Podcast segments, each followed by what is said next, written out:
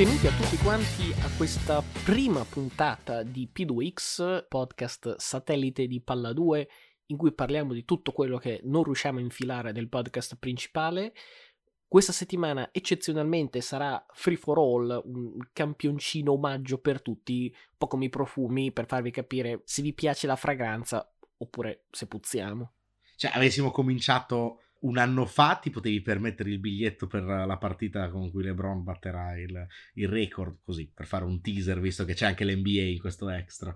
Devo dire che Tom Brady ha avuto anche forse un telepiso sbagliato in quanto a c'è da parlare anche di questo la settimana del Super Bowl, ma anche perfetto perché insomma, se vuoi lanciare un nuovo programma, parlare del ritiro del GOAT, cioè è anche un, un modo importante per cominciare. Quindi grazie Tompa, apprezzo appunto la notizia ormai, anche se vivete sotto a una roccia, la conoscete, con un annuncio più in sordina dell'altra volta, quando aveva fatto post, foto, storie, chi ne ha più ne metta, stavolta in maniera più intima eh, e soprattutto senza spoiler, visto che ricordiamo eh, il tweet di Adam Schefter che aveva detto Brady si ritira prima che Brady stesso lo annunciasse, non un granché se non altro dal punto di vista etico.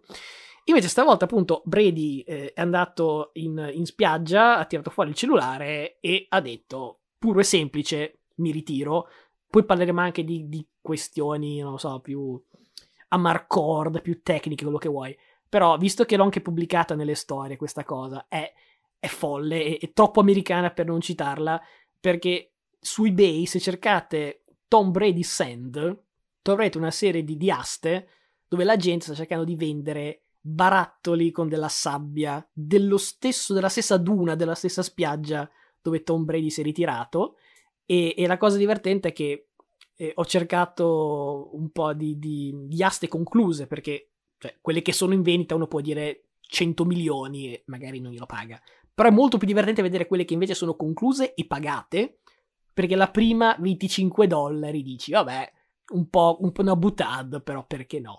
Di lì la progressione è 300 dollari, 600, 2005, 6007, 13700 e quella che avevo pubblicato eh, di, di, martedì pomeriggio era ancora aperta a quasi 25.000. Eh, noi facevamo le, le collette per, per, la Lamborghini, però la Lamborghini cosa fa? Si riga, devi cambiare i pneumatici, col prezzo della benzina non ne parliamo, il barattolo di sabbia sta lì e per millenni resta quella stessa sabbia. Cioè, non è neanche un investimento così stupido se ci pensi.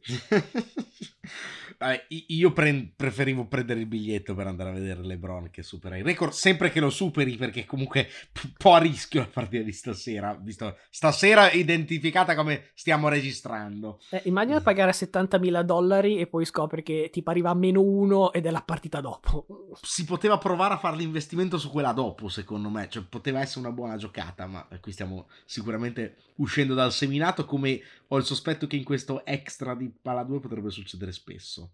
Prendo la prima decisione esecutiva di questo nuovo podcast. Siccome siamo appunto molto più, più rilassati, diciamo che il mood è quello che se in Pala 2 abbiamo la cravatta bella tirata, questa è la, cara- la cravatta allentata, mettiamola così. Quindi eh, perché, sì, però questo è un riciclo del senza giacca. Eh, no, questa non, mi dispiace, ma io non, non, non, guardo, quindi non è un riciclo. Però dicevo, la prima decisione esecutiva è banditi entrambi dal dire stiamo sforando. Perché questo è proprio il podcast dove si può sforare e non ci sono ripercussioni. Sì, vabbè, ma visto che però, visto che però non sono le due di notte da te... Ehm, Parliamo di Brady? Eh.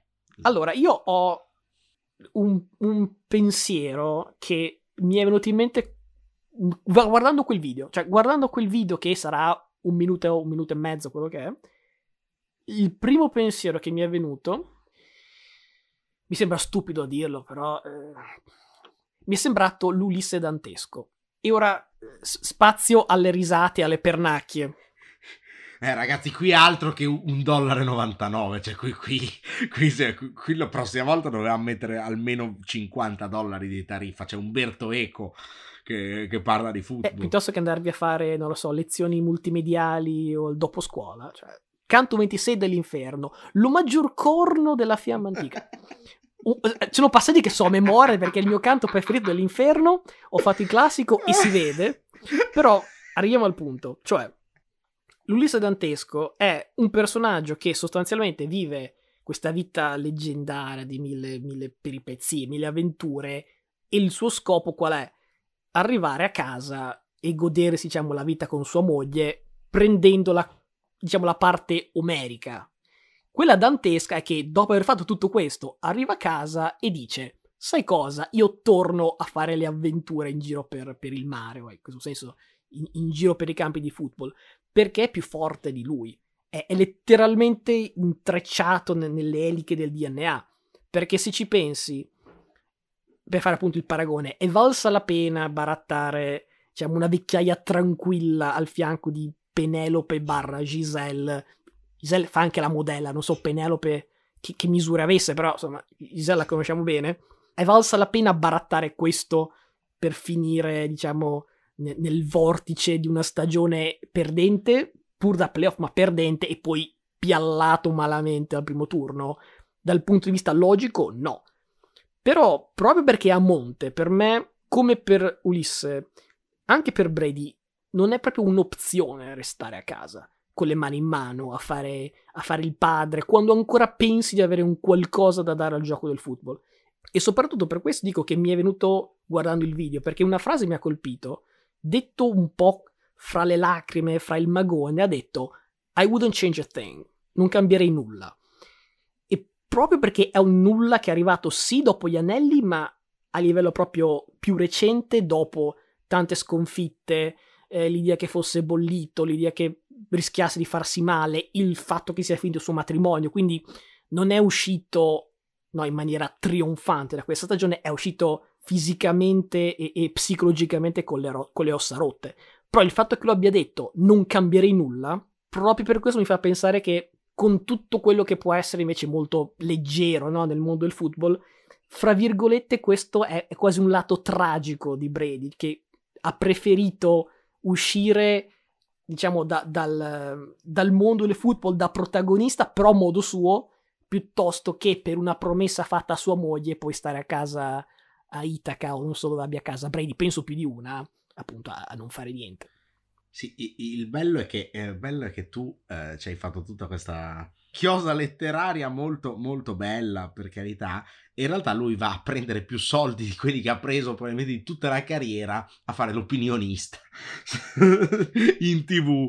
Quindi, insomma, cioè, passiamo direttamente dal eh, letterato al pragmatico e va a prendere un sacco. Beh, cosa ne fa? Lo gratis? No, no, però nel senso, sicuro non va a fare la vecchiaia a casa, cioè ha trovato qualcos'altro che al momento, senza prendere delle tramvate in testa, gli permette di portare a casa una marea di soldi, magari gli piace anche, magari è pure bravo, questo lo, lo scopriremo poi ha anche detto che lo farà dal 2024. Sì, esatto. Vabbè. Già questo Super Bowl che c'è la Fox non ci sarà Brady e anche l'anno dopo non ci sarà Brady e ovviamente la prima cosa che la gente ha detto è Ale torna anche nel 2023, è l'altro finto eh, ritiro. no.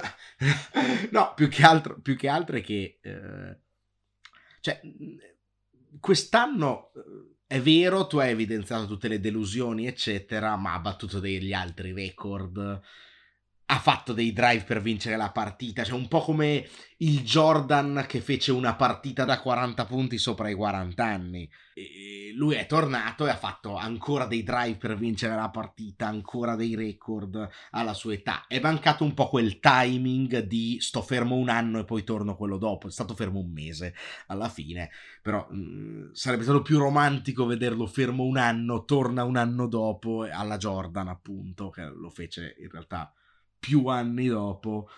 Però il concetto è quello, non serve vincere per essere epico nell'ultimo anno di, di carriera. Lascia un po' appunto l'amaro in bocca il fatto che non gli sia stata messa a disposizione una squadra competitiva. Probabilmente un altro anno l'avrebbe potuto benissimo fare, però l'ha già fatto quest'anno, non potrebbe probabilmente fare nulla di più di quello che ha fatto quest'anno.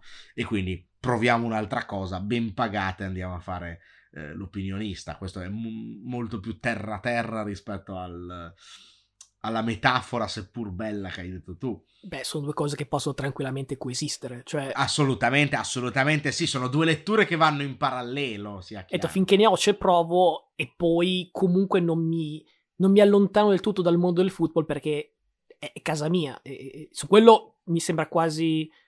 Non dico scontato perché non è mai detto, però quantomeno benvenuto che Brady in qualche maniera anche diciamo laterale resti nel mondo Super nel mondo NFL. Potrei aggiungere eh, il fatto che eh, il suo no, non mi pento di nulla o comunque è stato giusto tutto così, cioè anche aver perso la moglie comunque non è, cioè spesso si dice che sono cose che devono succedere, cioè eh, se lui stava così bene stando distante e appena si sono trovati si sono mollati, cioè probabilmente ha fatto bene, cioè si è scoperto qualcosa che semplicemente era sommerso e si doveva scoprire, ma meglio così anche dal suo punto di vista. Non so come dire, cioè il fatto di essere tornato gli ha fatto capire che era il momento di troncarla lì e farla bella vita con le signorine, con le ventenni, dopo aver fatto le telecronache. No, infatti, siccome siamo come ho detto nell'altro podcast, più underground qui. Io invito a cercare Tom Brady Girlfriend su Google Images. Poi... cioè, beh, un po'. Cioè, sai che cosa mi ricorda? Questo faccio un altro parallelo che non è Jordan, è Totti. Eh, sì, in effetti. Eh, ho due veloci altre eh, conclusioni barra riflessioni che, che mi sono scaturite da questa cosa. La prima è che al di là dei, del, del lato monetario, anche qui sicuramente Rogers non si ritira quest'anno. La cerimonia dell'Hall of Fame in cui si ritira Brady è la cerimonia di Brady. Rogers che si siede, diciamo, accanto, diciamo, metaforicamente in seconda fila, non ce lo vedo. Tra l'altro, proprio oggi, martedì, eh, ho, ho, visto l'intervista settimanale con Pat McAfee ha detto una roba che... Mi devo prendere quattro giorni da solo, non ho capito. No, ma cioè, io se, se, questa, se, se questa, cosa qui me la, me la, fossi inventata io, non sarebbe così inverosimile. Mettiamola così, perché la frase è farò un ritiro di quattro giorni e quattro notti in una sorta di baracca nella foresta, in mezzo al niente, al buio totale, senza libri, senza musica, senza cellulari, iPad e quant'altro, nutrito attraverso delle feritoie dove qualcuno arriverà a mandargli, penso, DoorDash, Uber Eats o quello che è, e lui dopo questi quattro giorni quasi da ritiro spirituale uscirà e dirà non lo so, vado ai Raiders in questi giorni, questa è, è, un pochino sembra la storia da Devante Adams, però l'idea che lui stia quattro giorni al buio e poi dica sì, ho deciso dopo questa riflessione di non ritirarmi, vorrei anche far notare appunto il lato monetario, perché se si ritira rinuncia a 50 milioni. Lavori che vale la pena mollare, ce ne sono molti nella vita. Lavori che ti pagano 50 milioni e che tu molli, ce ne sono molti pochi, anzi, forse nessuno. Chiuderei il segmento su Brady più che altro perché no, l'anno scorso ne abbiamo parlato per il doppio del tempo e poi ci ha truffato così. In realtà si sta trollando tutti, è già, è già, cioè, è già i 49ers, lo sappiamo tutti, eh lo sappiamo tutti, vero? Che se- stavolta aspetta di più. Stavolta aspetta di più ad agosto. Te lo, te lo dice a luglio. Eh, là attorno, attorno, al patrono di Ravenna, il 23 luglio. Cioè, eh, cioè, eh, sapete cosa? Così all'ultimo torno e faccio il camp con, con, con San Francisco. Teraglia, David Brown, palla persa, incredibile, chance addirittura di vittoria per McGrady che prende il tiro da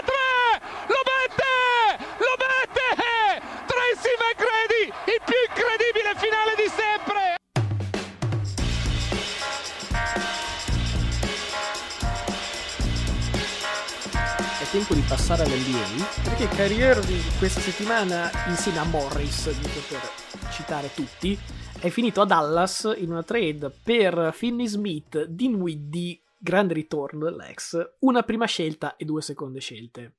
Questo è l'affare. Vorrei, diciamo, offrire tre punti di vista. Il primo è quello dei Nets, perché è la fine di un'avventura di tre anni e mezzo fatta di, appunto, richieste di trade, infortuni, quando a metà stagione ha detto no, non gioco più, quando ha cacciato barra tolto la sedia metaforicamente da, da sotto il sedere degli allenatori quando non si è voluto vaccinare più di recente il, il tweet con link al film antisemita relativa a sospensione.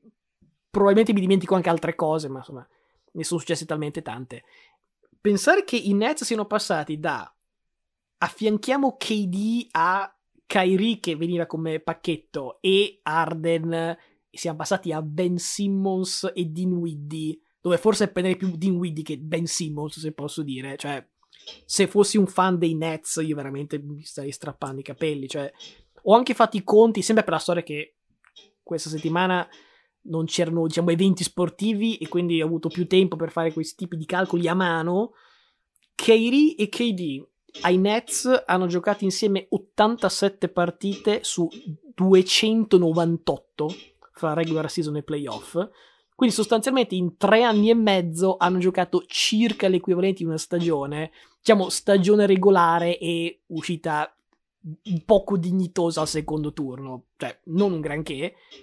E la cosa che appunto dal punto di vista dei Nets penso facesse al passato ammattire i fan che quando erano sempre insieme vincevano. Cioè, il record quando erano tutti e due, lascia perdere Arden, ma anche solo loro due insieme, era sempre ultra positivo, però giocavano una parità sì, tre no, due sì, cinque no. Poi l'anno scorso si sono fatti sweepare da Boston e non solo hanno, diciamo, avuto smitizzato questa idea che, beh, tanti what if perché li, avessi vis- li avessimo visti insieme anelli su anelli. No, e soprattutto direi che è anche stata la pietra tombale di questo duo, perché una volta che li vedi insieme e prendono un 4-0 da Boston, che poi ha fatto le finals per carità, però i problemi di quei Nets erano veramente tanti, non erano necessariamente KD e Kyrie, anzi, però insomma non erano il nucleo di una squadra a titolo e questo si capiva e anche per questo dico, secondo me oggi dai via Kyrie con un pochino meno di pesantezza, cioè ti, ti, ti, levi il dente, però non è che dici ah che tragedia. Hai visto almeno per una corsa playoff tutti e due insieme, in quella prima essere infortunato, quella prima non c'era quella, cioè tante brutte cose successe negli anni precedenti, ma la memoria più recente era tutti e due insieme sul parquet, annichiliti. Ah, io penso che dal punto di vista dei Nets ci siano due letture principali che si possono fare. Cioè, puoi vedere il bicchiere mezzo pieno e il bicchiere mezzo vuoto. Perché se guardi il capitale di scelte, giocatori come Jared Allen, per esempio, o lo stesso di Widdy che poi è tornato, ma vai a vedere il saldo tra quello che hanno dato via e quello che hanno preso e quello che gli è ritornato, diciamo, per costruire il trio e poi per smontarlo, ti impicchi domattina, cioè, eh, ovviamente. Se invece guardi come per la trade di Arden, cosa si sono portati a casa per un giocatore che secondo me attualmente non vale niente, cioè nel senso i, è in scadenza peraltro, quindi cioè, diciamo che eh, se i Lakers non riescono a dar via Westbrook, cioè lui è un po' meglio, però non tanto meglio, anche perché appunto non sai mai se gioca, eh, il che è un grosso problema, sai, a livello di NBA, quando occupi su un giocatore che non sai se gioca tanto salario, cioè, non è una gran cosa. Cioè, quindi alla fine si sono portati a casa, secondo me, anche di più di quello che al momento vale. Quindi questo è il bicchiere mezzo pieno, quello mezzo vuoto ovviamente se vai a vedere cosa avevano speso per portarseli a casa lui e Arden. Cioè... Fammi dire quello che tu volevi dire, però fammelo dire in maniera eh, diversa, cioè il, il, rimpianto non è tanto quello che hanno dato via, è che lo hanno dato via e non hanno vinto niente. Perché, ma sai, manco si sono avvicinati, ma non aveva senso. Beh, attenzione, se, no, se non si fanno male sia Arden che che Kyrie nella serie con Milwaukee vince, vince, Brooklyn e quell'anno ha vinto Milwaukee, quindi poteva tranquillamente vincere Brooklyn il titolo. Non voglio fare il, il what if degli ultimi 50 anni di NBA, sto dicendo che la statistica ormai è, è, è in soffitta e non me la ricordo più, però ho benissimo in mente il ricordo che erano i tre insieme 13-3 nelle prime 16 partite giocate insieme. Quindi è ovvio che guardi il risultato, vedi zero titoli e, e dici eh, è un po' un problema perché ti sei anche compromesso il futuro. Però non è che è stata una cosa tipo Dwight Howard, Steve Nash e Kobe ai Lakers, dove proprio una tragedia non, non si erano mai trovati, mai amalgamati. Comunque insieme avevano un senso. Poi si facevano sempre male. Kyrie e Arden apparentemente non erano in buoni rapporti. Arden voleva andare via, Kyrie poi richieste trade, vaccini e quant'altro, se togli, e non si può, eh, però se, se si può provare a togliere il punto di vista extra basket e giudichi solo quello che in campo si è visto, non è stata un'idea totalmente fuori di testa. No, ho, capi- ho, capito quello che dici, però a parte che il campione è molto ridotto a livello di... No, no, ma infatti per quello non, non posso andare oltre a un chissà. Cioè, diciamo che io sono perplesso anche di Kairi assieme a Doncic e così ti faccio il ponte di, per parlare del punto di vista dei, dei, dei, Mavericks. Cioè, è una cosa che mi lascia perplesso, però oh, sono disposto a vederlo finché sono due su tre avevo già dei dubbi in più, poi per carità avevano reso bene, ripeto, c'è da mettere sempre in conto anche l'extra campo. Ecco, allora parliamo dal punto di vista di, di Dallas, perché la, la, prima cosa che penso vada detta obbligatoriamente è che giocatore per giocatore, e soprattutto per la differenza di stipendio, a sto punto perché non pagare Branson invece che fare tutta questa mossa per prendere Kyrie? Almeno è più sano, cioè che Branson non si rompe prima dei playoff, puoi metterci la mano sul fuoco. Eh, non hai problemi di, di infortuni, non hai problemi di tutto appunto il marasma extracampo che ti porta a Kyrie. È un giocatore che sul campo hai già visto coesistere con Doncic, quindi mm, no, no, non mi è chiaro perché invece Kyrie sì e Branson no. Però voglio anche dire che se parliamo di potenzialità, le potenzialità di, del duo eh, Kyrie e, e Doncic sono, sono, legittime anche perché l'Ovest quest'anno è, è, molto equilibrato, non c'è una corazzata, non c'è...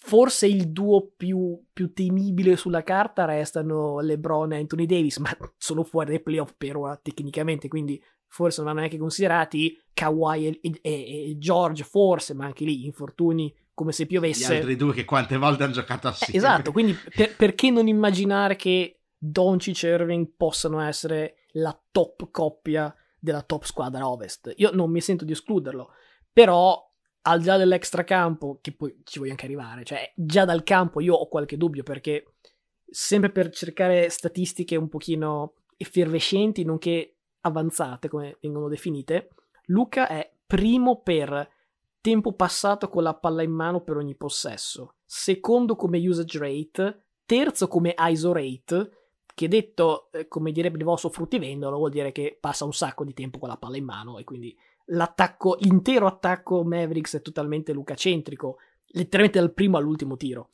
che è uno stile estremamente fotocopia quello di Kyrie, invece KD mi si può dire gallo nel pollaio, mi si può dire primo violino, però è il giocatore che vuoi come superstar che gioca off the ball, in grado di prendere i tiri in ritmo e fuori ritmo, ma soprattutto in una maniera clamorosamente efficiente. Quindi non ti rompe l'attacco.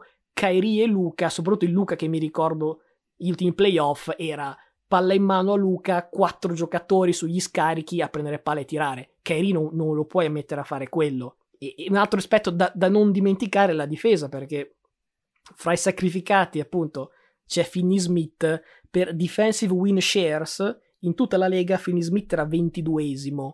Kyrie lo troviamo al giù, giù, giù, giù, giù, 268 posto. Non so quanti giocatori c'è in NBA, ma 268 non è proprio l'elite dell'elite. E l'altra questione per me è fuori dal campo, perché KD è sempre stato un grande, un grande alleato di Kerry fuori dal campo perché non ha mai, non l'ha mai esposto. Ogni volta che prendeva decisioni che danneggiavano il team comunque aveva una parola buona appunto perché erano amici. E quindi diciamo gli amici oltre che i colleghi fanno anche questo. Luca uno non ha nessun tipo di amicizia pregressa con Kerry che mi risulti. Due invece rispetto a KD è un tipo di leadership molto più in your face. E n- non vorrei dirlo perché magari non è bellissimo, però è pure slavo. E io Kairi che piega la testa a, a, un bianco slavo e lo riconosce come leader della squadra, sinceramente faccio fatica a vederlo. No, ma infatti sono d'accordo. Puoi ripetermi la sua posizione nel rating difensivo, per favore? 268. Ecco, eh, come tu hai fatto il classico e prima hai parlato no, di, di, dell'Odissea, io ho fatto lo scientifico e ti riferisco che se sono 15 giocatori a roster per 30 squadre, i giocatori sono 450, quindi siamo ben sotto la metà. De- considerando anche tutta la panchina, quindi ecco, fai il calcolo sui tipo 12 giocatori per squadra più che 15. Molto indietro. E tra l'altro, non penso che Doncic sia tanto più in alto perché è notoriamente uno scioperante in difesa. Cioè, di solito gli dici gli fai la squadra attorno in modo da proteggerlo perché è comunque la tua superstar offensiva. Finney Smith è esattamente quello che vuoi avere, cioè 3D eh, accanto a Doncic. Insomma, a me lascia molto perplesso dal punto di vista tecnico questa trade. Mi sembra che siamo un po' alla canna del gas nel tentativo di mettere qualcosa di fianco a Doncic, ma davvero a questo punto potevi tenere Branson, Wood sta facendo bene, un mm, po' di ansia a Dallas, poi magari eh, verrò smentito, però come, come, tu mi dicevi no, non mi prendono per il culo, non, non, me la fanno a inizio anno su Brooklyn, vedrai che succede qualcosa anche quest'anno e tac è successo, ho visto crollare le quote come eh, possibile vincente su, uh, Super vincente titolo NBA di Dallas non me la fate. Anche qui succederà qualcosa. E forse è meglio se si rompe Kairi nel senso che di nuovo Doncic contro tutti l'anno scorso sono arrivati in finale cioè, finale a ovest cioè, non è che ci vuole molto più del Doncic contro tutti non ho capito perché non hanno voluto riprovare lo stesso core più Wood. E arriviamo al punto di vista dei Lakers che secondo me è altrettanto interessante rispetto agli altri due, per quanto appunto sono rimasti con, con le mani vuote. Pare che proprio Jota in persona, il, il, proprietario dei Nets, avesse fatto un prezzo ad hoc no, per i Lakers e si dice che fosse Westbrook, due prime scelte, una serie di swap, giocatori, eccetera. Cioè, una richiesta totalmente fuori di testa e questo lo dico a monte.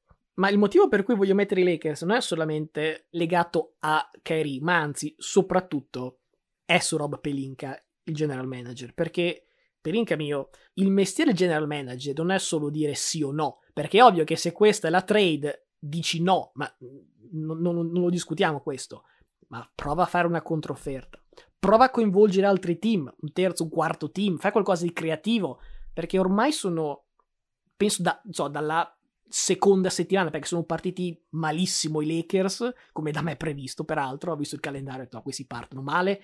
E sono partiti esattamente come pensavo sarebbero partiti a, alla singola vittoria e sconfitta, però da lì sono sempre rimasti al tredicesimo posto, ogni, ogni lunedì o martedì controllo, tredicesimo posto fisso, però con i playoff che sono sempre a due o tre partite e addirittura il vantaggio campo ai playoff sarebbe a 4-5 partite, quindi non è neanche una cosa fuori di testa. Io dico, ma proprio perché il margine è così risicato e comunque tu sei fuori, ma fai un all-in disperato e prendi Kyrie. Perché questo stiamo parlando, perché per molti team tipo Miami io non avrei mai voluto Kyrie e per me Lauri deve fare le tende entro giovedì, giovedì a trade deadline. Cioè io Lauri non lo voglio più vedere. E quindi io dico, e mi rendo conto che Kyrie per tutti i motivi elencati nel, nell'ultima mezz'ora, quello che è, non fosse un fit, ripeto, per 28 squadre. Per i, per i Lakers era l'unico fit decente, su questo sono d'accordo. Ma non solo l'unico fit decente, è anche proprio la squadra più disperata in questo senso, perché se va male cosa succede? Finiscono quattordicesimi, cioè sai che danno. Piuttosto di Riffo di Raffa, e penso con quei tre ci arrivi ai playoff, e poi voglio vedere, prima ho detto quanti duo, diciamo, potenzialmente forti, ma con punti di domanda ci sono a ovest, metti questi tre insieme anche se si parla di una bomba orologeria che a giugno esplode, però intanto proviamo a farli arrivare a giugno, perché alla fine di cosa stiamo parlando? Di una squadra che in questo momento ha Anthony Davis dentro e fuori dalla, dalla lista infortunati, ha una serie di giocatori in squadra che io per la metà non so esattamente chi siano. E oggi poi cosa devo leggere? Che, ok, fallito l'assalto a, a Kyrie Irving, ora si parla di stessa contropartita, quindi Russell Westbrook e due prime scelte, per Conley e Beasley di Utah. C'è uno scherzo. A questo punto io dico, vabbè, eh, andiamo a prendere Bargnani, che ne so, cioè, se dobbiamo fare una trade a cazzo, andiamo a prendere Bargnani. Eh beh, con Bargnani si vince, eh. Silen- silenzio che con Bargnani si vince. No, eh, io sono d'accordo su sia sul fatto che Kyrie fosse un fit decente solo per i Lakers e che fosse, i Lakers siano messi talmente male che ci stava dire vabbè alla peggio mi spacca tutto ma cioè cosa c'è più da spaccare? Cioè, tu, ah, aperta parentesi noi stiamo registrando dopo la prima serata di Sanremo e ho appena visto un meme fantastico perché tu non hai visto, ma eh, Blanco è impazzito, ha spaccato il palco perché non sentiva il ritorno dell'auricolare. Vabbè, ormai i ragazzini fanno queste cose che un po' la che Non ho neanche idea di chi sia Blanco, posso dire. Ma è quello che ha vinto l'anno scorso. Eh, un, un, po' alla, alla Kairi, diciamo, impazzito, però soprattutto il problema è che il meme che ho visto è che lui di fianco a Kane quando spaccò tutta la roba del matrimonio tra Edge e Lita. Mi, ha, mi, ha, fatto morire, quindi mi è venuto in mente parlando di spaccare tutto. Comunque ai Lakers non c'è nulla da spaccare, quindi aveva senso andare uh, all in su Kyrie. Detto ciò, quantomeno hanno smesso di parlare di arbitri, però davvero, amico mio, LeBron James, sei verso i 40.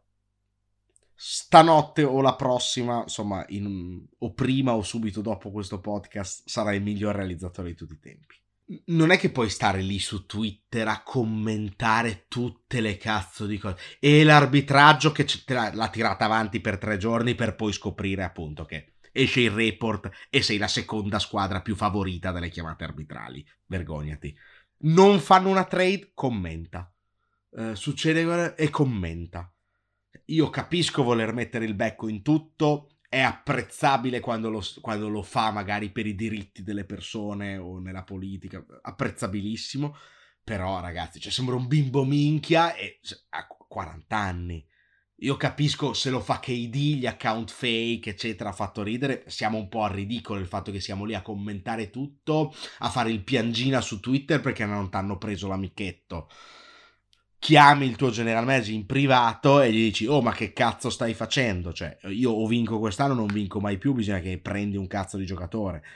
Non lo fai, non lo fai a mezzo stampa cioè come siamo cioè, a me sembra di sognare in quello dico cioè non solo peggior general manager mh, mm, proprio sono queste cose quelle che continuano a non renderlo il GOT. Si vende male si vende male fa delle figure di merda una dietro l'altra Jordan invece che, che, andava prima delle partite di playoff, andare, andava in giro tutta notte ai casino a scommettere. Quindi adesso non facciamo passare Jordan per il santo. Ma eh. quella è la sua vita privata, quella è la sua vita privata, non è andare su Twitter. Ma perché non esiste... Eh, ma, che... sì, ma no, non puoi fare un paragone mele arance, come si dice, cioè... Eh, Vabbè, è vita privata diciamo, anche quella di LeBron se, fosse... se, non avesse queste cose qua. Anzi, LeBron non è quello che si mette, non lo so, alle cose strane tipo Westbrook addosso, non è quello che è, è, è, innamorato di una Kardashian, cioè la vita privata di LeBron è molto privata, questo non penso sia discutibile. No, no, ma infatti, infatti, però, infatti io non ho messo in dubbio la vita privata, ho detto che nell'equilibrio di una squadra, perché ha vinto meno di Jordan, perché non conta solo quello che fai in campo, purtroppo, ma conta anche quello che fai per la squadra fuori dal campo. E buttare queste voci, questa benzina sul fuoco, sai quante stagioni si è rovinato lui facendo sti giochini che non portano a nulla. Jordan non è mai andato sui giornali a dire ah ma non mi avete preso il play che tira. Beh sì dai, no, mi pare giusto, eh, castighiamo LeBron per cercare di avere compagni di squadra migliore, mentre Jordan i compagni di squadra li prendeva direttamente a cazzotti. Molto, un, un esempio molto più positivo.